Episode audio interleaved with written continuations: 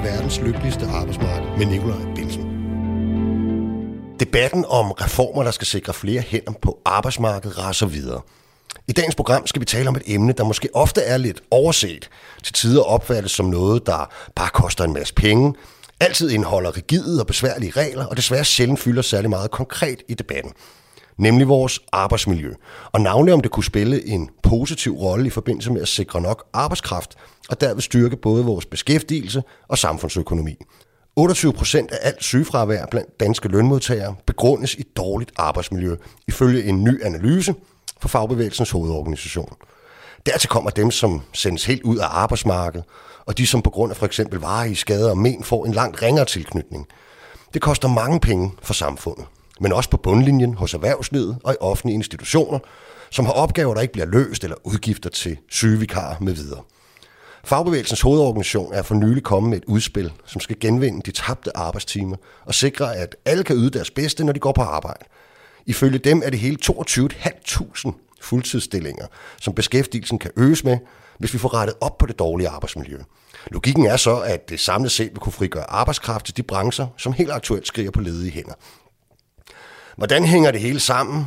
Om det overhovedet hænger sammen, og hvad vi gør generelt for at forbedre arbejdsmiljøet til gavn for alles bedste, er altså dagens tema. Med til at kvalificere den samtale har vi Morten Skov Christensen, næstformand i Fagbevægelsens hovedorganisation, arbejdsmiljøchef i Dansk Arbejdsgiverforening Christina Sode Haslund, og ikke mindst 3F'er og arbejdsmiljørepræsentant Jakob Højly.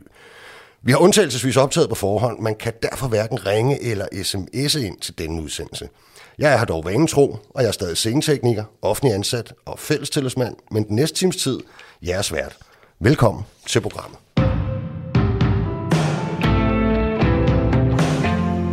Morten Skov Christensen, næstformand i Fagbevægelsens hovedorganisation. Det er jo jer i FH, som ligesom forsøger at sætte øh, kød på den her debat om forbedret arbejdsmiljø.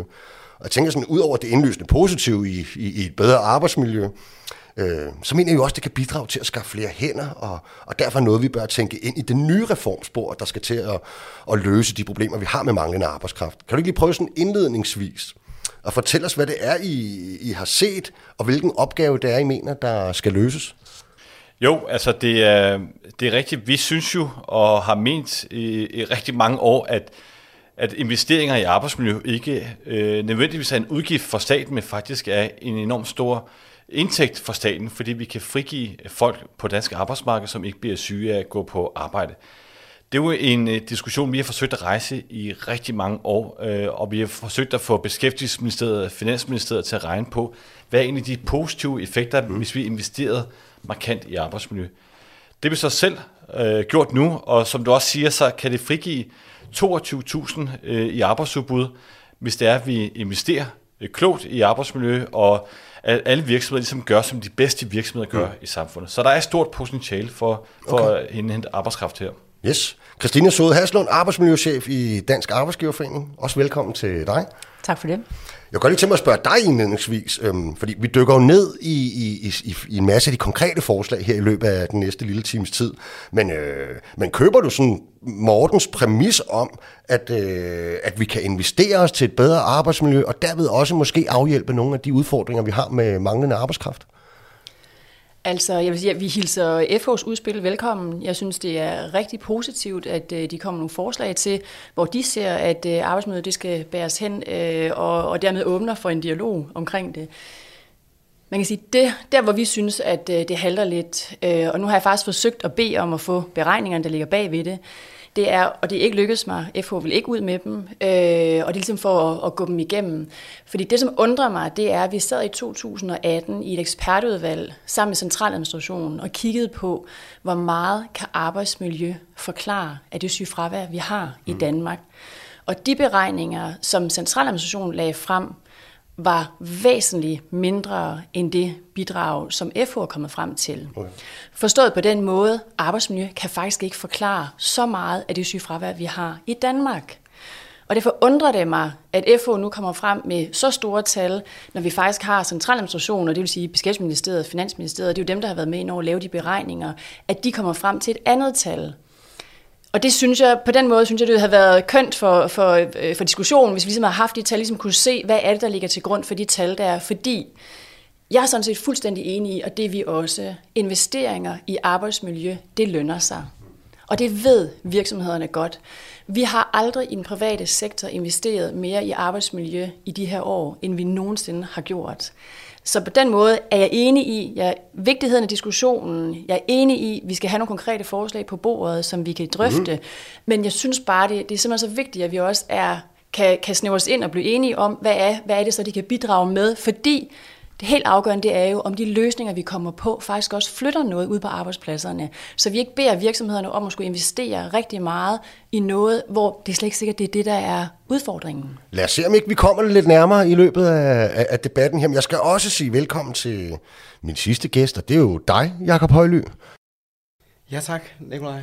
Ja, og nu siger du Nikolaj på sådan lidt kælen måde, og det er selvfølgelig fordi, at vi kender jo faktisk hinanden. Virkeligheden er jo, at, ja. øh, at du er sådan set min arbejdsmiljørepræsentant. Ikke? Og jeg vil jo gerne lige forklare Christina og Morten, at når, når jeg synes, det var sjovt at have dig med, Jacob, så er det jo fordi, at, at, at, at jeg oplever jo tit i dagligdagen, at tillidsfolk godt kan se lidt anderledes på arbejdsmiljø end arbejdsmiljørepræsentanterne. Meget af det, man er sat i verden for som tillidsmand, det er jo ligesom at sikre, at øh, kollegaerne kan tjene nogle flere penge, eller komme tidligere hjem og den slags ting. Og det er ikke altid, det er nødvendigvis øh, er den samme interesse, der bliver repræsenteret som en arbejdsmiljørepræsentant. Men du har jo, Jacob, en, øh, du har jo en anden baggrund end bare det at være scenetekniker ligesom mig. Ikke? Øh, du, du har en faglært uddannelse også, ikke? Jo, det har jeg. Jeg er uddannet både bygningsmaler i øh, erhvervsuddannelse, øh, og øh, så har jeg en teaterteknikeruddannelse bag mig også. Så jeg har faktisk været otte år i lære i mit liv, kan man sige. Ja. Øhm, så, og jeg vil også sige, at i forhold til det med at have været øh, bygningsmaler og kommet ind som lærling, der er der også en, en, en del, man kan arbejde på ude hos håndværksmesterne øh, ude på, på, på landet, hvor man kommer ind der. Og man kan sige, man får nærmest at vide fra start, at øh, der er der måske ikke engang tid til. Øh, og i den her scene, der vil jeg sige, at udviklingen har jo da trods alt været bedre, når man, når man øh, træder ind øh, på, på, på arbejdsmarkedet i dag. Ikke? Øhm. Og som man kan høre, så er det jo altså, en, en anden selvstændig grund til, at jeg synes, vi skulle have Jakob med i det her program. Det er jo fordi, at der så tit er jyder og københavnere med i programmet. Men Jakob har jo den, den, den fornemmeste fynske accent. Det er næsten som at høre vores håndboldlandstræner øh, tale. Ikke? Hvis man lukker øjnene, så er det fuldstændig samme accent, der kører, Jakob. Ikke? Tak for det. Ja. Men øh, jeg tænker, vi lige tager et par, et par tal, og så kan Christina jo øh, diskutere dem, må jeg lige vil sige, bagefter, fordi det synes jeg ligesom sætter rammen lidt, og dem har jeg altså taget fra, øh, fra jer, Morten, altså, øhm, og det er ligesom overskriften på nogle af jeres tal. I 2019 havde hver eneste lønmodtager i gennemsnit 9 sygedage om året. Det svarer til 70.000 fuldtidsstillinger. 300.000 danskere udsættes hver dag for hårdt fysisk arbejdsmiljø. Der var 42.000 arbejdsulykker i 2019, og 380.000 lønmodtagere oplever ofte eller hele tiden, at de føler sig stresset. Og så synes jeg, at du skal have lov til egentlig at kommentere på de tal. Altså, er de alarmerende, og, og, og køber du tallene? Nogle af dem tænker jeg må stå helt til trone, for eksempel ulykker og, og så videre, ikke? Øhm. Er det egentlig alarmerende tal, det her? For det har jeg meget svært ved egentlig at, og, og, og hvad kan man sige, at sætte streg under. Mm. Altså man kan sige, i sidste ende øh, skal vi jo gå på arbejde øh, under nogle sunde og sikre forhold. Og på den måde kan du jo sige, så er det jo øh, for mange. Altså bare det, at, at der er nogen, der kommer til skade på deres arbejde, er jo for mange. Der, hvor jeg synes, man er nødt til at gå ind og kigge på det, det er, hvad dækker tallene over? Fordi når vi sidder og ser på, på øh, arbejdsulykker, for eksempel, bare for at tage den, øh, vi ved, at øh, under alvorlige arbejdsulykker, så er den primære årsag til alvorlige arbejdsulykker, det er snubleulykker det er, hvor I kommer gående her mm. op ad trappen, og så snubler I. Men I forstuer, øh, eller brækker, eller kommer slemt til skade, falder, slår derved hovedet, og kommer slemt til skade. Det vil sige, på den måde er vi nødt til at gå, bryde tallene ned, for at kunne have en dialog om, hvad er så de bedste løsninger. Fordi det er jo, det er jo helt evident... Så det du egentlig siger, at der er nogle ting, man ikke som sådan kan øh, forbedre arbejdsmiljø Øh, altså det vil ikke spille den store rolle, fordi at det er en, øh, altså det, det, det, man kunne kalde et klassisk uheld. Ja, men det jeg anyhow. prøver på at sige, det er, at, at vi er nødt til at sætte tallene i perspektiv. Mm. Øh, for det første er tal, mange ting har jeg lært efterhånden, ikke? både ind i arbejdsskadesystemet og også over på arbejdstilsynets område med deres reaktioner. Men, men, men min pointe er sådan set, jeg køber præmissen om, selvfølgelig skal det være sundt og sikkert at gå på arbejde. Det mener jeg det også, det er i i allerhøjeste grad på langt, langt de fleste arbejdspladser. Så er det klart, at så viser øh, arbejdsulykkerne selvfølgelig, at der er nogle arbejdsulykker. Det er der. Vi skal komme dem til livs i det omfang, vi kan, selvfølgelig. Men min pointe er, at vi er nødt til at grave ned i tallene. Så når du siger, og medierne sådan meget kægt siger, at der er alle mulige øh, faktorer, som lige er listet op her, så er man simpelthen nødt til at gå ind og kigge på, hvad er det, at der ligger bag de tal. Fordi for eksempel, som arbejdstilsynet siger, at alvorlige arbejdsulykker, størstedelen af forklaringen på dem, det er snuble- og faldulykker, som i virkeligheden er små ting, men det er jo i virkeligheden noget, vi alle sammen, det er jo noget med kulturændring, det er noget med at være opmærksom på det. Det er jo ikke noget, hvor man kan sige, at, at nu skal vi have et, øh, et alarmsystem, der gør, at øh, scenetæppet eller scenekulissen, den ikke bum falder ned sådan her, fordi det kan man lynhurtigt sørge for, at det ikke sker. Det er noget med at sikre sig, at hvis din øh, øh, øh skuespillerkollega spiller fra et glas vand, og faktisk har travlt, for han skal ind på scenen nu, så skal han sørge for at sige til nogen, det skal tørres op det der, fordi lige om lidt, så er der en, der falder i det her venner herover. Og det, derfor er det noget med noget kultur, det er noget med nogle ændringer, og det er ikke bare noget med altså de store tals lov, ja. forstået på den måde. Så, så uden at gå ind i debatten om, om tallene, kan man sige, det vi leder efter, det er bare meget nuancering af tallene og diskussion for at finde de rigtige løsninger. Mm. Du sidder og nikker, Jacob. Ja, men det er bare fordi, at der er også det der med, jeg undrer mig bare lige lidt, en lille smule over det der med, at der er også det med stress og øh, alt det her, øh, og at snubleskader, det er, det, det, det fylder så meget. Altså, jeg tænker også bare på i en hurtig hverdag, hvor vi øh, agerer hurtigt i samfundet generelt på hele arbejdsmarkedet, der kunne der måske godt være behov for også at, at kigge på, på det psykiske især. Øh, og jeg tænker også med den der hurtige kommunikation, man har i dag, det er øh, meget nemt øh, at udstykke øh, øh, ordre fra øh, ledelsen via mail, og så skal det udføres i praktisk. Øh, kan også være en del til at presse håndværkerne ud i, i, i, i, i stress, øh, tænker jeg. Morgen? Ja, det, det er jeg helt enig i. Øh, det er en god pointe, som Jakob kommer med, ikke? at sige, at øh, vi laver rigtig mange forbedringer, og heldigvis for det, øh, på arbejdsmarkedet, altså for eksempel på det fysiske område, vi får flere hjælpemidler til at kunne løse de der tunge løft og ensidigt gentaget arbejde. Øh, det der er, og øh, nogle steder udfordringen, det er jo så, så bliver tempoet bare øh, skruet op, arbejdsintensiteten bliver skruet op, og så belaster det nogle andre steder. Og det er der, hvor vi skal sikre, at det en arbejdsmiljøinvestering, forbedring, det ene sted ikke bliver til en, en udfordring i et andet sted, men vi ligesom samlet set løfter os øh, og bliver sundere og, og raskere. Og der er stadig lidt vej igen, jævnført de tal, som du også nævnte, Nikolaj, indledningsvis, at der er for mange, der kommer øh, galt af sted, når de er på arbejde, og det skal vi have løst. Øh, om det er snubleulykker, hvor vi på en byggeplads kan fjerne nogle kabler, eller skal gøre mere ud af at have ryddet adgangsveje på en byggeplads, det er en ting, men øh, der er også mere, mere alvorlige arbejdsulykker, som vi også skal tage fat på, ligesom du er inde på, øh, Jacob, med det psykiske arbejdsmiljø og så der er en lang række af, af opgaver at tage fat på her. Jeg, jeg godt tænke mig faktisk, at, at vi starter ud med at tale om det psykiske arbejdsmiljø, for det er jo sådan ligesom et helt centralt afsnit i, i jeres forslag, Morten. Ikke? Kan du ikke prøve at, at give nogle nedslag på, hvad det er, der skal indføres af konkrete forslag, som kan, kan, kan skabe et, et forbedret arbejdsmiljø her? Jo, altså til at starte med, så øh, har vi jo set en, en desværre en eksplosion af af kollegaer, der bliver sygemeldt som et resultat af dårligt psykisk arbejdsmiljø. Øh, og det skal vi have gjort noget ved. Øh, og der kan man sige, at heldigvis er vi på forkant der ved, at vi for et knap et år siden, øh, november sidste år, fik Danmarks historiens første bekendtgørelse omkring psykisk arbejdsmiljø. Det havde vi faktisk ikke før øh, november sidste år. Det har vi nu, og det er en, som både fagbevægelsen og arbejdsgiverne står bag. Øh, og det, der er, jeg synes, den allervigtigste opgave, det er at få skabt kendskab til de regler, der ligger i den her bekendtgørelse. Hvad er det for nogle opgaver, man skal tage på sig ud på arbejdspladsen? Hvad er det, vi skal være opmærksom på? Der er nogle risikofaktorer, der bliver beskrevet meget klart og tydeligt her. Så at få den her bekendtgørelse til at leve ud på arbejdspladsen, og ikke kun være et dokument, vi finder ind på retsinfo, mm. for ligesom at skære lidt ud af pap, det, det er jo ligesom det, der kommer til at skære, øh, skabe forandringerne. Øh, og det er jo også en opgave, som vi skal tage på os som fagforeninger, at klæde vores tillidsvalgte på, øh, tillidsrepræsentanten, arbejdsmiljørepræsentanten, så vi kan øh, løfte ud og tage diskussion med lederne og sige, vi skal lige have, være, være opmærksom på de risikofaktorer på, på vores arbejdsplads. Hvordan forebygger vi dem bedst muligt? Hvad med ledernes ansvar? Hvad, hvad er jeres indtryk i, i, i Dansk Arbejdsgiverforening, Christina? Er, er, er den her bekendtgørelse ude og, og leve nok på virksomhederne? Nej, det er den ikke, i og med, at vi stadigvæk sidder og øh, er ved at øh, skrive os igennem tre vejledninger til den. Okay. Så, så, øh, så den, er, den er på vej derude, men, men er der ikke. Men, øh, men, øh, men er fokuset der så? Jeg vil sige, at øh, de private virksomheder har igennem de senere par år, øh, senere mange år, haft gevaldigt fokus på psykisk arbejdsmiljø. Og tro, det er noget nyt, øh, at vi nu kommer med her og siger, at virksomheden skal have fokus på det, øh, det er ikke rigtigt. De har haft enormt fokus på det.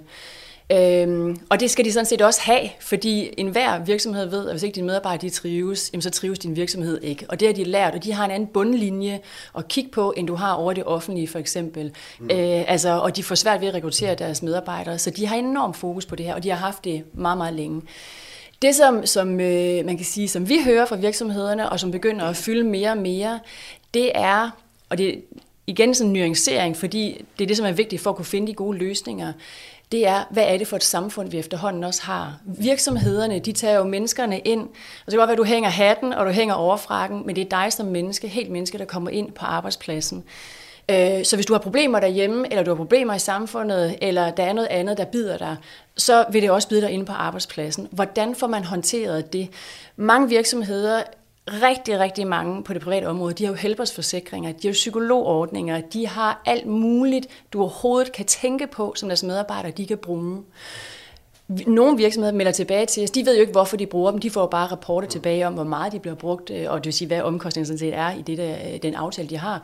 Øhm, de bliver brugt rigtig, rigtig meget, og i mange, mange tilfælde, så er det faktisk ikke noget med arbejdet at gøre, men virksomheden stiller noget til rådighed for medarbejderne alle virksomheder, en stor set private virksomheder har jo næsten efterhånden frugtkurve, de har massageordninger, de har velfærds øh, øh, hvad skal man sige, foranstaltninger for medarbejderne for at sikre et godt arbejdsmiljø. Også for at trives. De har motionsdage, de har det ene og det andet, samvær, øh, altså klubber og hvad ved jeg. Meget af det øh, medgiver jeg drevet også af medarbejderne, men de gør utrolig meget derude for at sikre, at man faktisk har en god trivsel på arbejdspladserne. Og derfor så er spørgsmålet, altså, som man, stiller, man er begyndt at stille sig selv derude også, hvad er det egentlig årsagen er til det her, og hvor meget kan vi egentlig løse på arbejdspladsen? Mm. Og det synes jeg også er meget relevant. Jamen, jeg synes, det er en rigtig god point i det der faktisk, og måske kan vi to, Jacob, måske komme Christina lidt i møde der, fordi at det er jo rigtigt, altså personligt er det heller ikke mit indtryk, at når der er en kollega, der er, er sygemeldt på, på, på grund af noget psykisk, øh, psykisk presset eller decideret øh, stress, så, så, så kan vi ikke sådan helt ensidigt sige, at øh, nå, det skyldes øh, det her forløb på arbejdspladsen, eller den der episode, eller det spiller ind ofte, men, men, men vil du ikke give mig ret i, Jacob, at det er tit også et samspil mellem, der er lidt af flere ting galt i, øh, i vedkommendes privatliv, kan man sige. Ikke? Altså, det er meget... altså jeg, jeg tænker på, at man i hvert fald godt kunne klæde en ledelse på de steder, hvor det kniver at give dem nogle ressourcer til at blive klædt på, til at håndtere en større medarbejderskar.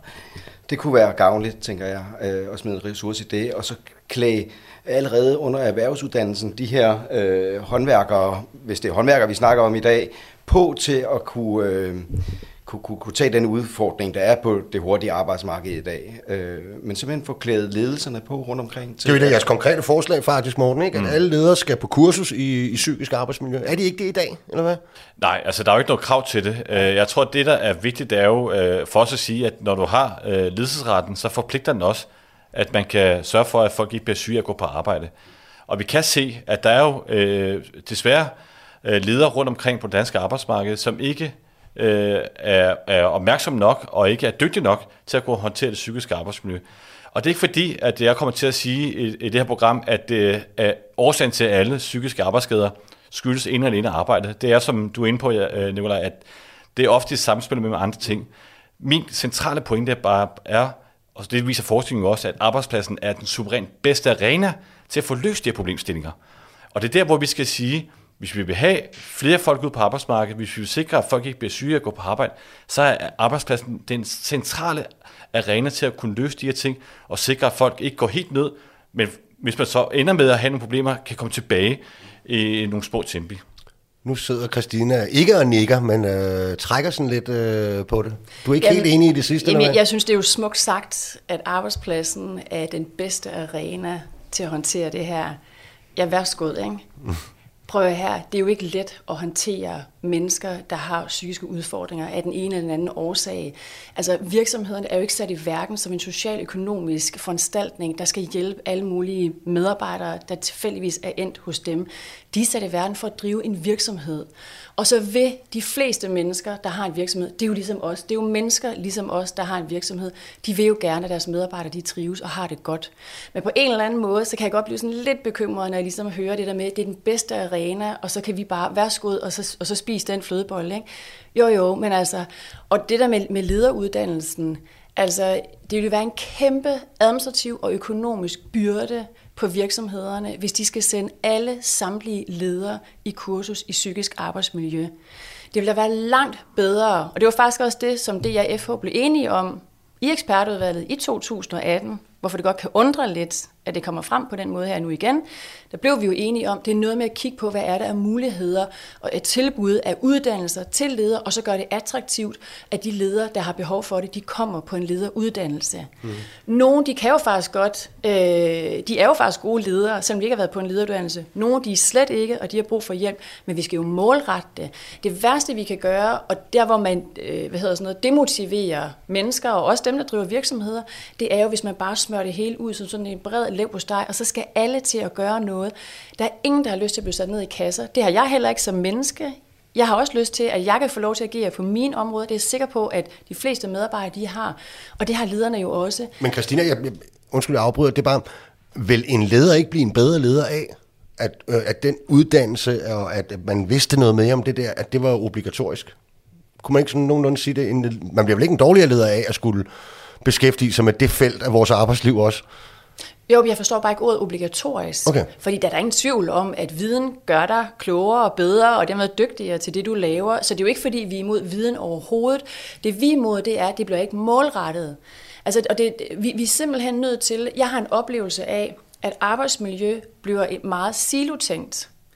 Øh, vi er nødt til at få arbejdsmiljø ind og blive lækkert og attraktivt helt ind på direktionsgangen. Vi er mm. nødt til at gøre det attraktivt og sexet og lækkert for den enkelte medarbejder. Du er nødt til at forstå, hvorfor arbejdsmiljø er vigtigt for dem.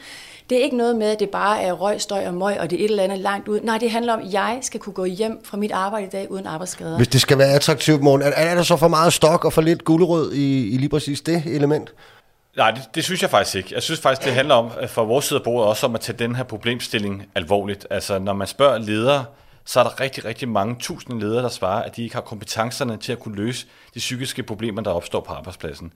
Og ja, så kan vi godt diskutere den konkrete udformning. Øh, jeg ved godt, at FH ikke får ret, når det er, at lovkataloget skal implementeres øh, forhåbentlig meget snart øh, på det her område. Men så lad os diskutere det. Pointen er bare, at lederne mangler kompetencer til det her på den ene side. Og på den anden side må man også bare erkende, at vi står i en situation nu, hvor at du ikke kan åbne en avis, uden der står øh, x antal arbejdsgiver og råber på arbejdskraft. Så vi har en, en forpligtelse, alle sammen rundt om det jeg bor, om at sikre os, at, øh, at den arbejdskraft, der er, bliver behandlet ordentligt, og at den kan komme tilbage igen under nogle ordentlige vilkår, for det, er det, den danske model handler om. Det er også, at vi tager hånd om dem, der også måske har det svært, og hjælper dem tilbage på arbejdsmarkedet øh, på en god måde. Okay, jeg kunne godt tænke mig at komme over til at tale om, fordi det jo, kan man sige, det er jo det helt centrale i, øh, i jeres plan, Morten, det er, at hvis vi nedbringer sygefraværet, så kan vi jo øh, få frigjort nogle, øh, nogle ressourcer. Ikke?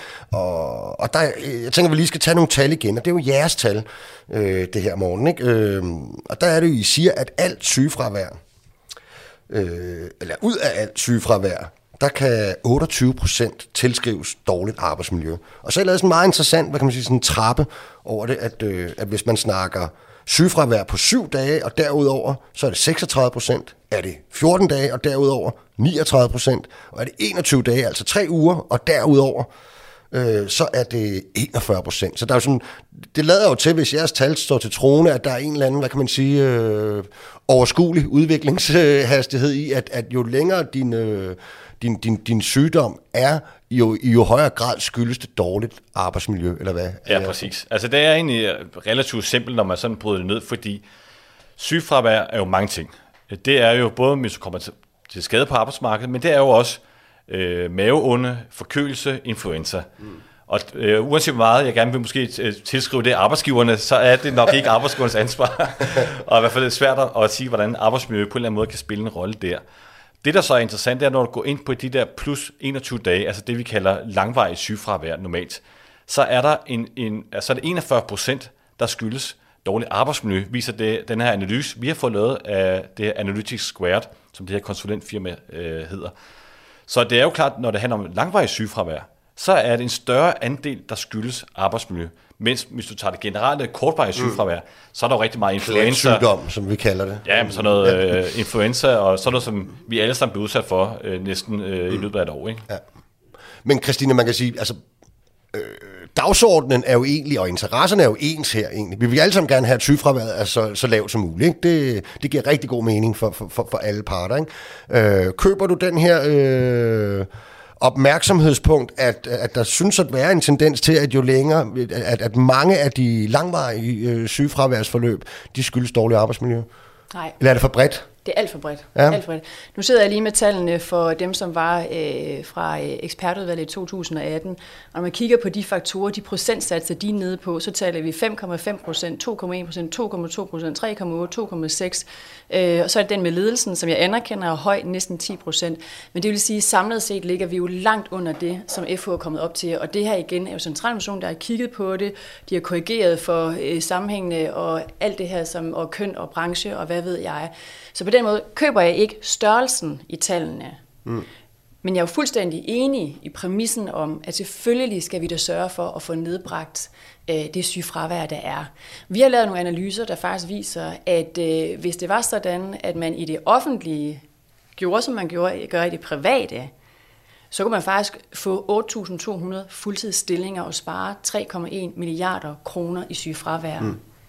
Og det handler... Men hvad er det, man gør? Jamen, jeg, jeg vil lige sige, det er jo gammel debat, det der, og det, ja. det, det, synes at være sådan, det stadig passer, de tal, at offentlige ansatte har højere øh, sygefravær end, øh, end privat ansatte. Ikke? Hvad, hvad, lad os bare lige tage en runde hele vejen rundt på, hvorfor vi egentlig tror eller ved, at øh, det forholder sig sådan. Du kan bare fortsætte, Christine. Ja, man kan sige, det er jo ikke noget, vi tror, fordi det er jo simpelthen noget, statistikken den viser. Mm. Øh, altså den viser jo simpelthen, at sygefraværet er højere i det offentlige, end det er i det private. Øh, nu skal jeg lige prøve at se her. Jamen, den kører fuldstændig. Ja, okay, det, ja, har faktisk tal på... Det er mere for, øh, hvad, hvad vi tror, at årsagen er til det. Ja, man kan sige, desværre er det jo sådan med sygefravær, og sådan er det jo med helbredsoplysninger. Man som arbejdsgiver må jo ikke spørge ind til, hvorfor er du syg? Mm. Du kan sige det til mig, hvis du vil, men jeg må ikke spørge dig ind til det. Så faktisk har vi jo ikke noget data på, hvorfor det er, folk de er syge. Men der er muligvis noget, der tyder på, og vi er selv ved at undersøge det, fordi vi er selvfølgelig lige så interesserede i at nedbringe sygefravær, som, som med FH er øh, er vi ved at undersøge det, og der er noget, der tyder på, at det muligvis er, altså er ledelsen, at der er noget, og der er også okay. noget med den hvad skal man sige, logik, der er i den offentlige sektor, med den grønthøster, den såkaldte grønthøster, ikke? de skal spare hvert eneste år på budgetterne, de strammer det på en anden måde, og der er, der er længere mellem hvad skal man sige, det man gør, og så bundlinjen. Hmm. Hvorimod i det private, hvis du rammer sådan noget, så rammer du på bundlinjen med det samme. Hmm. Og så er du enten nødt til at fyre dine folk, eller du er nødt til at omstrukturere, eller du gør noget. Altså der er en klar sammenhæng.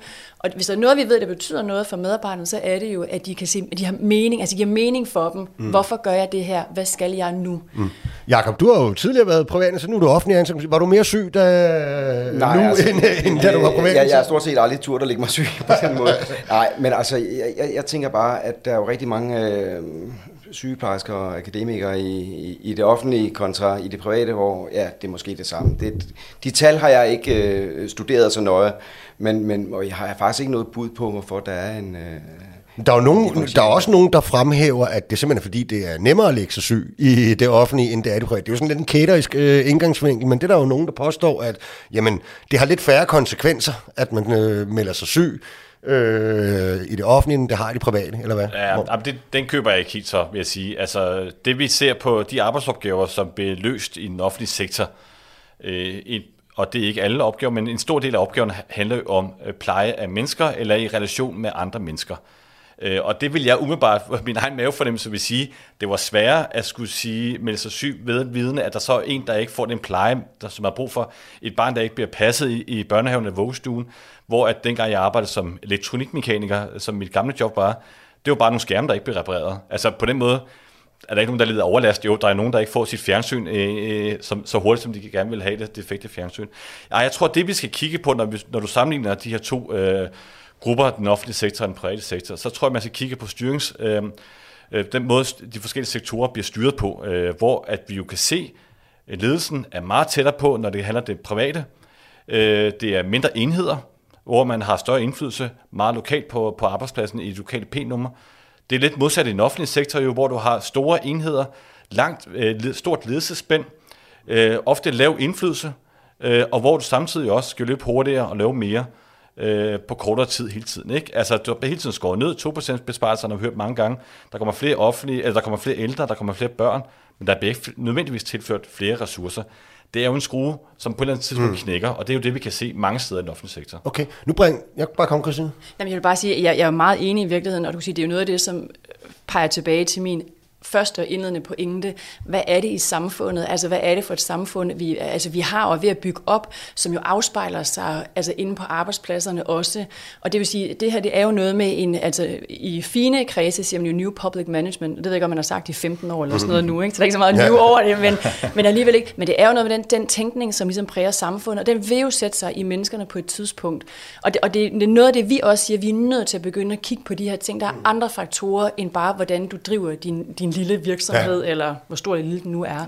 Og så vil jeg bare sige, at vi har faktisk kigget på analyser, hvor vi har samlet helt ned på disco-koder, og det er Danmarks Statistik, så kan man tage forskellige koder, brancher osv., og så helt ned på disco-koden, som er en jobfunktionskode.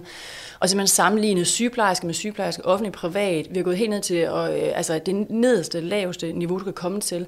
Der er stadigvæk forskel på offentlig privat. Selvom du også vælger nogle funktioner, hvor man siger øh, plejehjem for eksempel. Jamen fordi så mm. så er den, den normalt, vi plejer altid at bruge sygeplejersker, så siger man, jamen der er jo kæmpe stor forskel. Det er det argument, at vi altid hører fra fagbevægelsen, og det er der også forskel på sygeplejerske på privat.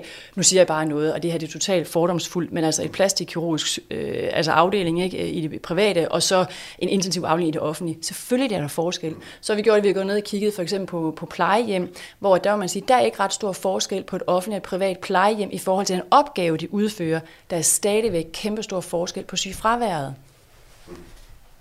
Ja, men jeg tror, øh, det, det, det virker ret let at gøre det på den måde. Jeg tror også bare, at man skal kigge på de faktiske forhold øh, ja, i jernunderstrien eller på plejehjemsektoret for den sags skyld, og sige, hvor meget tid har man til rådighed på, på det private plejehjem? Er der flere ressourcer, fordi man skal købe nogle flere ting øh, ud over det, som man normalt vil bruge på, øh, på, på den offentlige sektor? Det er jo ofte det, der jeg synes, der man ikke glemmer i den her sammenligningsdiskussion, det er jo, hvor mange, hvor mange ressourcer har den enkelte øh, socioassistent, sociohjælper, øh, hvor meget tid har man til at kunne løse sin opgave helt konkret. Ikke? Og der må vi bare sige, at der er jo forskel på det. Øh, og det er jo derfor, det bliver jo lidt en pseudo-diskussion, fordi man kan ikke samle de to sektorer, hvis du spørger mig. Der er så stor forskel. Man kan hive de gode ting ud af det. Øh, det, hvor de private virksomheder gør det rigtig godt. Lad os lære det. Mm. For eksempel det der og hvad med, er det blandt andet? Ja. Jamen, jeg tror, det der med, at, at man har mange steder i hvert fald en tættere ledelse. Altså, man kan se, at en ledelse er en værdi, der er vigtig at prioritere og man har nogle enheder, hvor man kan træffe nogle beslutninger og omlægge øh, en eller anden form for stykke arbejde, hvis det ikke giver mening, hvor det måske kan være lidt mere besværligt. Der er også øh, en mindre grad af kontrol, øh, målinger, afrapporteringer, hvor man også kan sige, hvorfor har vi alle de målinger i den offentlige sektor? Hvad gavner det? Der er helt klart noget, der, der skal være der, også for patientsikkerheden på sygehusene, men skal vi have det hele? Og hvad, hvem er det, der efterspørger det? Det, det, det undrer jeg mig Det er politikerne. Ja, men øh, går man på klingen? Vil de egentlig gerne det? Vil de gerne betale Nej, de påstår altså, altid det modsatte, men øh, ja, der går ikke tre dage, så har de foreslået noget nyt øh, i den der retning, ikke? Jakob? Jamen, det kunne være, at man skulle klage virksomhederne på til det. Nu har vi brugt udtrykket, hvad er det for et samfund, vi lever i? Jeg tænker også bare, at det er vigtigt at, at klage virksomhederne på til det samfund, vi lever i, sådan. Øh, og hvordan man gør det med eventuelt noget hurtigt eller noget tidlig indsats, som også et udtryk, vi bruger meget af, det tænker jeg, det, det er vigtigt at kigge på. Der er sådan, nu bringer jeg bare lige, så kan du svare på det måske, Christina. Det, jeg synes, at jeg har hørt, at øh, sygefraværet er lavere i Sverige, for nu at tage det helt tredje sted og, og sammenligne. Ikke? Er der nogen øh, af jer kloge hoveder, der ved noget om, øh, om det? Nej, det ved de ikke noget om. De to arbejdsmiljøeksperter fra henholdsvis Dansk Arbejdsgiverforening og Fagbevægelsens Hovedorganisation. Nej, altså ikke, ikke specifikt som sådan, men altså jeg, jeg vil sige, at det er selvfølgelig altid klogt at kigge til andre ja, lande. Ja, jeg tænker, og vi hvordan, må de, vide noget øh, fra nogle sammenlignelige ja, lande ja, og konstruktioner, ja, ikke? Om, ja. om, om de har ramt noget bedre end os. Men det man bare skal, selvfølgelig skal vide, det er jo, at de har også et helt andet arbejdsmarked over mm. i Sverige, end vi har i Danmark. Ikke? Altså, og det gælder både deres ansættelsesregler og deres fyringsregler, det gælder om øh, øh, sidst ind, først ud. Øh, altså, så der, der er en masse hvad skal man sige, incitam- indbygget incitamenter, apropos de TR-arbejde, som mm. du om, om, eller nævnte tidligere, eller omtalt tidligere, så er der nogle indbygget nogle andre incitamenter også, så derfor skal man nok passe på med bare sådan at sige en til en. Øh, men, men, men jeg synes klart, at vi skal kigge til andre lande. Jeg mener faktisk også, at DA har gjort det øh, okay. tidligere. Øh, jeg kan simpelthen bare ikke huske... Øh, jeg kan godt tænke mig lige bare det, det, det, sidste på det her sygefravær, det var fordi, at det var meget kontroversielt. Kan du huske, da Lego, tror jeg det var, ikke, der indførte det der med, at man... Øh, at man fik bonus alt efter, hvor, øh, hvor lidt syg man var. Ikke? Kan I huske det? Og det var sådan en stor kontroversiel debat, altså at man, øh, og de afskaffede det vist også igen. Det var ikke sådan, at det på den måde, at man blev trukket i løn for at være meget syg, men man, man fik altså øh, noget bonus for at være, hvad kan man sige, en stabil øh, medarbejder. Det kan jeg ikke huske. Jeg tilskriver det, at jeg er så ung, som jeg er. Det kan jeg lytterne ikke se mig med. Men øh, jeg vil sige, jeg synes på en måde, at det, du ind og rører ved, er meget centralt. Det der med i arbejdsmiljøindsatsen, Altså har man fokus på de positive faktorer, kan man sige, altså det med, hvad nu fremmer den rigtige adfærd, i det her tilfælde, at man ikke er syg, medmindre man rigtig er syg, eller om man straffer, altså om man vil ja. reducere noget, og du vil have fravær af en adfærd, altså det, at man er syg, når du ikke er syg.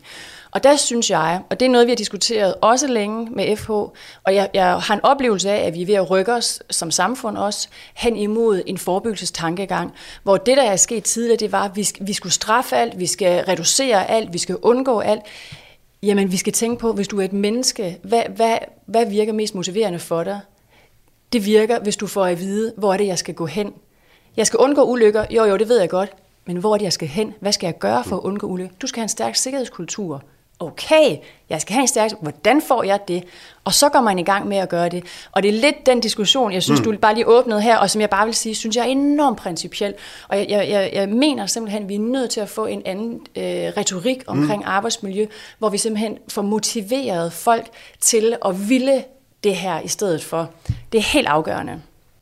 Ja, altså det sidste er jeg meget enig med, med Dansk Arbejdsgiverforening om, at have fokus på forebyggelsesdelen og sige, hvad er det, vi skal gøre frem for hvad det vi ikke skal gøre. Altså, der er ingen tvivl om, hvordan øh, får vi det gode arbejdsmiljø, hvad er det positive faktorer. Men det, det, der bare er vigtigt i forhold til Lego-eksemplet, det er jo, vi må ikke gøre dårligt arbejdsmiljø til et individuelt problem. Det er en kollektiv problem, som ledelsen har ansvar for at løse. Punktum. Altså, der, og det, det er det, jeg kan ære mig lidt over med det Lego-eksempel, det er, at man skubber det over på den enkelte, og, og, og har man så lyst til, kommer man på arbejde, når man er syg, og er det egentlig godt for samfundet, at man går på arbejde syg og smitter andre, for eksempel hvis man nu har influenza, bare for at tage det som eksempel. Ikke? Øh, ja.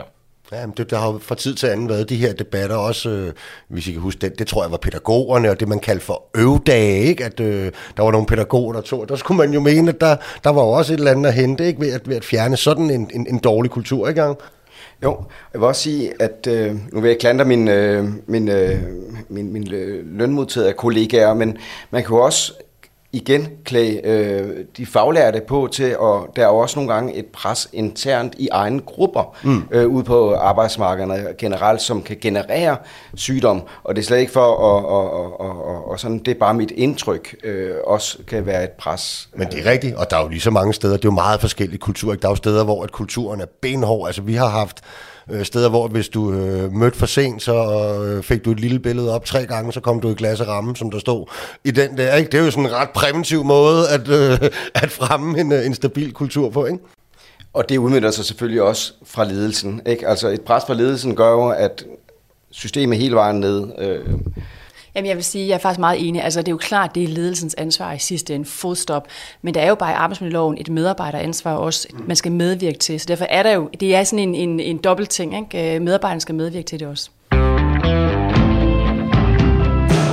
Du lytter til verdens lykkeligste arbejdsmarked med Nikolaj Bensen. Det gør du nemlig, og i dag taler vi om, hvordan vi gennem et forbedret arbejdsmiljø kan gøre en masse godt for danske arbejdspladser, bidrage til at øge beskæftigelsen og skaffe de hænder, som nogle brancher mangler.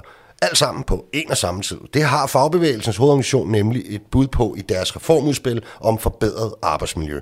Næstformanden herfra, Morgenskov Christensen, fremlægger og arbejdsmiljøchef i Dansk Arbejdsgiverforening Christina Sode Haslund og 3F'er og arbejdsmiljørepræsentant Jakob Højly kommenterer.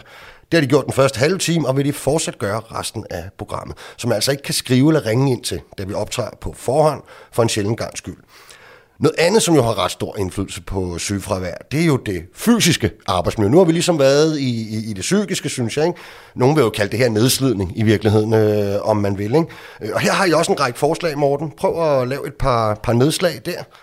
Ja, det er jo, øh, det er jo rigtigt, og det er jo måske også vigtigt at lige sætte rammen til at starte med at sige, at uh, man kan jo godt få den oplevelse, at nogle gange, når man læser uh, medier eller også bøger omtalt det danske samfund, at vi er et videnssamfund, eller et servicesamfund for den sags skyld, hvor vi ligesom har afskaffet det der hårde fysiske arbejde. Ikke? Ja, og det, er ligesom, det. var noget, vi gjorde i gamle dage i 70'erne og så videre. Ikke? Øh, Men det er nu bare øh, langt fra sandheden. Faktisk er det sådan, at 300.000 lønmodtagere i dag arbejder det, som de kategoriserer som øh, fysisk overbelastende arbejde.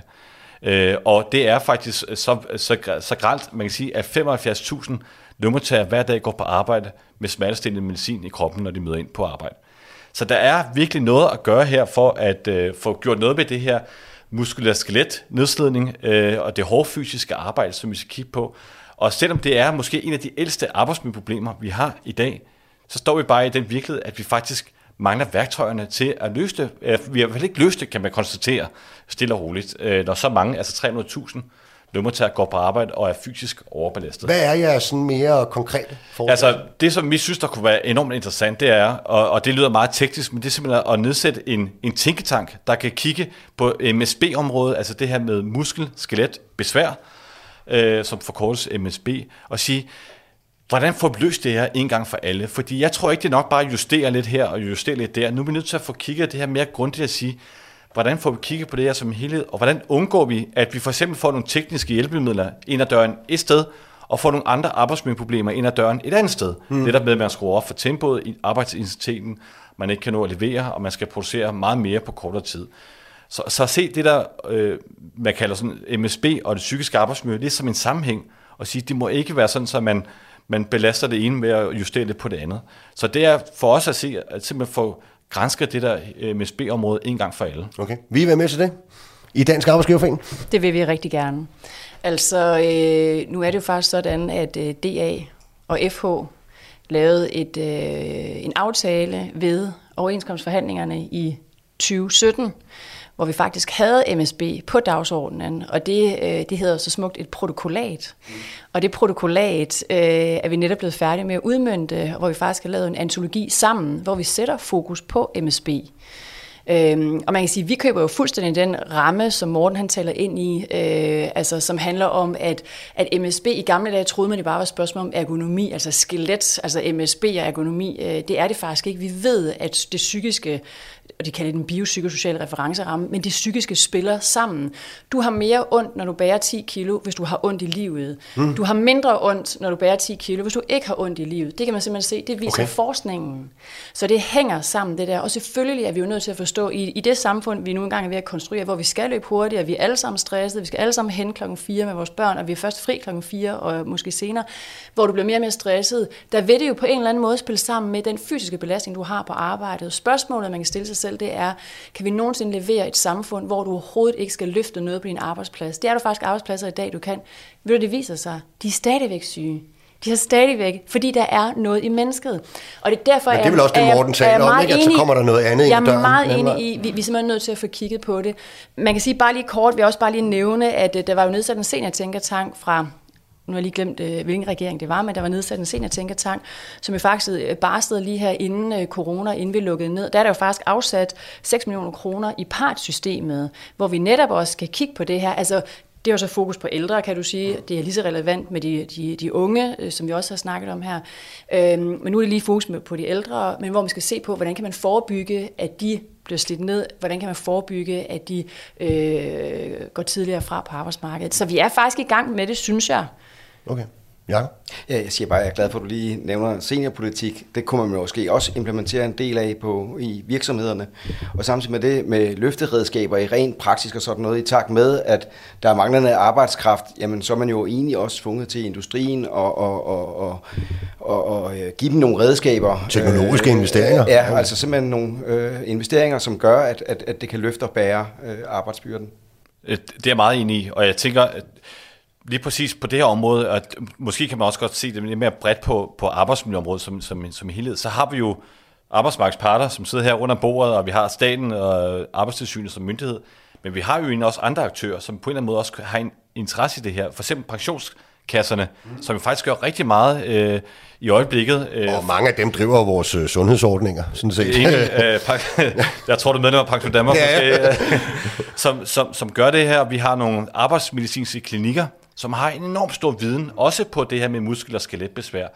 Så, så det der er vores tanke jo, som jeg tror, øh, arbejdsgiveren også kan være enig, det er, hvordan får vi sat dem mere i spil? Hvordan får vi aktiveret det mere i den forebyggende indsats, så vi ligesom kan, kan i hvert fald gøre noget ved det, som vi kan gøre noget ved. Og så må, vi, øh, så må der være noget, som vi så, så tager senere, men lad os tage det lavt hængende frugter nu og få sat de rigtige aktører rundt om bordet og sige, hvad der skal til reguleringsmæssigt, hvad skal der til for at styrke samarbejdet, hvordan får vi sat de forskellige aktører mere i spil. Ja, og der synes jeg også, at vi har en forpligtelse, i hvert fald for udenlandsk arbejdskraft, øh, som jo også får nogle remedier her i landet. Jeg oplever tit, at det er dem, der måske bliver malere og murer og tømmer i dag, øh, men øh, giver dem til arbejdsmarkedet, sådan som vi... Ja, der kan man nok vi, godt øh, nogle gange have en mistanke om, når man sådan læser ja, aviser eller selv kigger forbi øh, en bygplads nede ad sidegaden, at... Øh, at, at, at der, det, det er måske ikke altid i højsædet på samme måde som på, på strictly danske virksomheder, eller hvad? Nej, lige præcis. Christina? Øh, jeg, jeg vil lige tilbage til, jeg, jeg, god pointe, men øh, hvad hedder det, jeg vil lige tilbage til den, som Morten havde, i forhold til det med koordinering mellem aktørerne. I virkeligheden, så det, som vi leder meget efter, det er også altså en større, altså en, en endnu bredere helhedstænkning. Fordi vi har for eksempel en oplevelse af i, øh, hvad hedder det, øh, ude i øh, supermarkederne, der må man kun løfte mælkekasser, som har, er det 12 liter, Øh, men i virkeligheden er der 14 liter i de der mælkekasser. Og det samme med europaller. Du må ikke løfte på den og den måde, men det kommer jo ind fra resten af Europa, og derfor hedder det en europalle. Mm-hmm. Så på den måde kan du sige, hvis du skal gøre noget, og det handler også om nudging, hvis du skal have folk til at, at, at kun løfte 12 kilo, jamen så lad være med at lave en kasse, der kan have 14 kilo i sig, hvis det nu engang er den regel, eller også lave reglen om. I hvert fald så er der noget med den måde, at vi er nødt til at tænke vores arbejdsmiljøindsats sammen med altså et, et stort system leverandører, øh, altså kæderne, mm. og hvordan er vi ligesom øh, altså, leverer vores produkter. Øh, så det er meget mere end bare altså, kun at tænke på den enkelte arbejdsgiver, hvordan, hvad, hvad de skal gøre. Ikke? Et af, ja. Og så vil jeg bare sige, at i forhold til udenlandsk arbejdskraft, jeg tror, det er i hvert fald vores oplevelse, at der er kæmpe stor forskel på dem, der er organiseret og dem, der ikke er organiseret. Øh, og det synes jeg bare er en pointe, der er værd, fordi der bliver faktisk gjort et kæmpe stort arbejde i forhold til det organiserede. Og der er faktisk på øh, det tidligere Dansk Byggeris område nu i DI, at der er lavet rigtig mange protokollater øh, på det her område, altså med ting, man gør fagretligt, hvis ikke at det sådan set fungerer øh, med de her øh, udenlandske arbejdskraft. Ikke? Et af dem, nu var vi inde på det der med senior og så videre, et af jeres konkrete forslag, Morten, det er jo, at der skal være et lovmæssigt krav om årlige seniorsamtaler om arbejdsmiljø. Hvorfor? Ja, altså det er jo, øh, altså vi har jo for det første et stort potentiale i at få seniorerne til at blive længere tid på arbejdsmarkedet. Øh, og det er vigtigt, fordi et, seniorerne gerne vil blive længere tid på arbejdsmarkedet, og to, at øh, øh vi mangler dem i samfundet, øh, og vi har brug for alle hænder, alle dem, der kan, er ude på arbejdsmarkedet. Øh, og vi kan se, at øh, der, der ligesom sker noget, øh, Øh, vi kan se fysiologisk, der sker noget med, med kroppen, når vi bliver ældre, det er jo en ting, men at den samtale om, hvordan kan jeg på en eller anden måde gå ind i mit seniorliv, samtidig med at jeg er på den her arbejdsplads, den samtale foregår ikke i dag.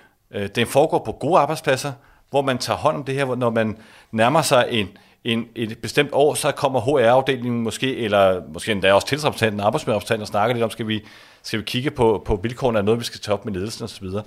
Øh, men den der samtale om at sige, øh, man kan måske ikke løfte lige så meget, som man kunne, da man var 20 år, men måske kan man komme over i nogle andre opgaver. Måske kan man gå lidt ned på, på 30 timer, eller, eller sidde og lave noget, der er mindre fysisk hårdt eller belastende.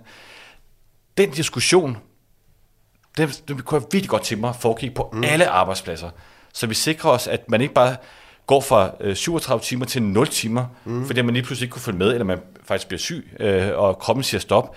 Og det er en super ærgerlig måde at, at stoppe sit arbejdsliv. Og, og vi må bare sige, at der er alt, alt for mange øh, seniorer, som stopper ufrivilligt på arbejdsmarkedet. Og der er altså et kæmpe potentiale til altså, at sige. Jeg vil jo sige, at det, det, det kan være, det udfordrende lidt, Morten, i virkeligheden. Det er, at, altså, vi har for eksempel øh, inde hos os, der har man øh, ret til en seniorsamtale, når man er fyldt øh, 57. Men øh, det, der er i virkeligheden, det er, at... Øh, vi har til gengæld ikke så mange varer på hylden, så, så man kan nok diskutere, hvad der kommer ud af den samtale, fordi det eneste tilbud, vi reelt har, det er, at, øh, at hvis det ikke strider imod planlægningen, så kan du gå ned i arbejdstid, hvis du selv betaler. Det er sådan og så kan man få et kursus om, hvordan man forbereder sig til en, øh, en seniortilværelse, øh, som noget staten har. Eller sådan, ikke? Så bare sådan at sige, der skal vel være varer på hylderne ude i virksomhederne og institutionerne, hvor man har en levende og, og dynamisk seniorpolitik, som sikrer, at, øh, at de kollegaer, der har behov for noget lidt andet, og lidt mere rummelighed måske også, øh, øh, kan se sig selv blive længere, Christine? Altså, jeg, jeg, jeg er fuldstændig enig, og jeg vil også sige, at det der med at have en lovpligtig senior-samtale, øh, det bliver et stort administrativt bøvl, som man endnu en gang kan slå landets virksomheder i hovedet med at sige, I får ikke gjort det her. Nej, men til hvilken nytte? Det vi virkelig skal huske at tænke på, det er, at de forslag, vi skal komme med, skal være nogen, der passer ind i det at drive en virksomhed. Selvfølgelig skal de have det hensyn, der hedder, men senior, man skal have, have, have fokus på det, men det skal også passe ind i det at drive en virksomhed. Og jeg vil bare lige sige, Seniortænketanken kom jo der for et par år siden med deres anbefalinger, og der, de havde mange gode forslag. Nogle af de vigtigste forslag, det var faktisk noget med modregningsregler, og det var økonomiske mm. incitamenter til at blive længere på arbejdsmarkedet. På, netop og det var en, en uh, øh, FHDA, altså uh, enig linje i det. Ikke? Uh, og vi nedsat som sagt også noget, ja, noget på Man kan sige, lidt, lidt i forlængelse af det har I også et andet forslag måske, øh, Morten, der hedder, at den eksisterende sporskifteordning skal styrkes og udvides. Hvad går det ud på? Ja, altså sporskifteordning er jo en ordning, der er målrettet øh, nogle bestemte brancher, hvor vi kan se, der er høj grad af nedslidning eller øh, øh, førtidig tilbagetrækning fra arbejdsmarkedet. Kan det virker ikke så godt, vel? Øh. Den, øh, den kunne godt virke bedre, lad os ja, sige det. Okay. Øh, og det er jo der, hvor man kan øh, få, øh, som, som lønmodtager kan få mulighed for at blive omskolet over i nogle andre brancher. Visionen er jo perfekt. Altså, det er der virkelig, altså, der er en nedslidningstroet branche, du kommer over i en knap så nedslidningstro branche og, og fortsætte ind til dit, til dit øh, pensionsalder, eller senere, hvis du har lyst til det. Pointen er, at den virker ikke så godt, øh, og, og det øh, må vi nok få kigget på, og, og jeg synes, vi gør rigtig mange gode ting. Det er både staten, der gør det. Jeg synes også, parterne gør, hvad vi kan for at gøre opmærksom på det. Men vi må bare konstatere, at den kunne godt blive brugt mere. Hvis jeg bare lige må gå tilbage til det med seniorområdet, må jeg bare sige, når vi kigger på de virksomheder, der gør det godt. Jeg var ude at besøge Arriva som en del af det her arbejde i seniortænketanken de har virkelig mange ansatte, som er plus pensionsalderen. Mm. Og de er nemlig de er rigtig gode til at øh, øh, lave tilpasse et arbejdsmarked til den enkelte seniorer, om det er x timer, de skal øh, arbejde med, eller det øh, de her opgaver, de skal lave. Så må man bare sige, at der er nogle virksomheder, der rigtig godt kan det, og som har, som du siger, Nikolaj, øh, tilbud på hylderne til at, ligesom at levere en den her samtale. Så jeg er helt enig, det er jo ikke kun samtalen i sig selv, der er vigtigt. Det er jo også at sige, okay, så lad os lige ændre lidt på de her arbejdsopgaver, og så kan det være, at vi ansætter nogen til at tage nogle andre, eller hvad det kan være. Ikke? Øh. Jakob? Ja, jeg tror, det er meget vigtigt, at man kigger på de der seniorordninger der, men jeg tænker også, at en tidlig indsats, altså ofte så kan man ikke øh, uddanne sig, fordi man jo måske har været længe i eget fag, eller på anden vis er forhindret i at, at lave en omskoling. Så jeg tænker bare, om det er noget, af virksomhederne kan bidrage til, at øh, man igennem sit erhvervsliv kan, kan lave en tidlig indsats igen for dem, så man kan være givet til. Så Jacob Højly, der har taget to erhvervsfaglige uddannelser.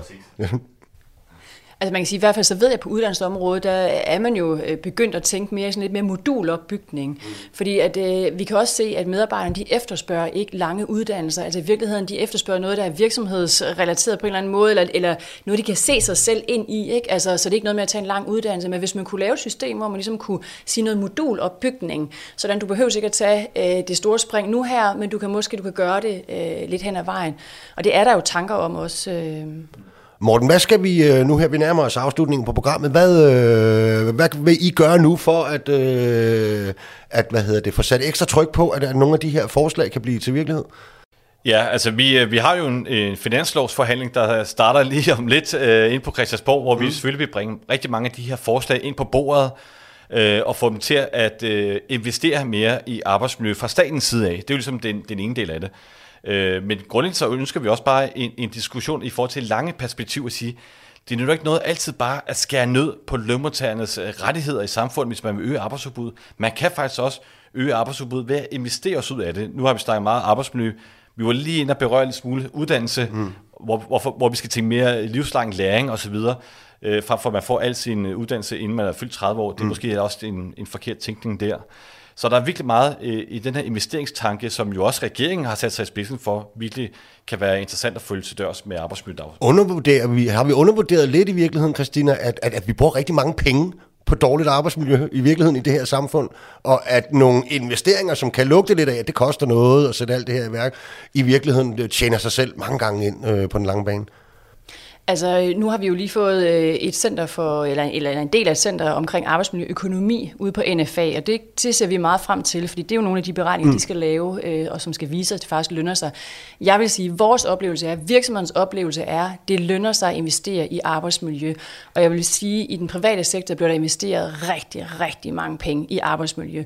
Kan du gøre det bedre? Man kan altid gøre det bedre, men der bliver investeret rigtig mange penge, og det synes jeg også bare er værd at anerkende, så det er ikke bare et spørgsmål om, at vi gør det mega dårligt. Vi har et af verdens bedste arbejdsmarkeder. Morten griner altid, når jeg siger det, men det har vi faktisk, og det gælder også arbejdsmiljø.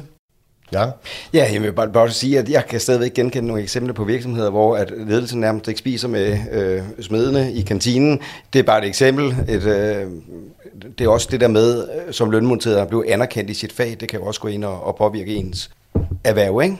Mm. Helt klart. Sagde Jakob Højly, arbejdsmiljørepræsentant og 3F'er. Tusind tak, fordi du ville deltage i programmet. Også tak til dig, Christina Sode, Haslund, arbejdsmiljøchef i Dansk Arbejdsgiverforening, og næstformanden for Fagbevægelsens hovedorganisation, Morgenskov Christensen. Verdens lykkeligste arbejdsmarked er produceret af Rakkerpark Productions, og dagens program det var produceret af Julie Lindhardt Højmark. Vi høres ved.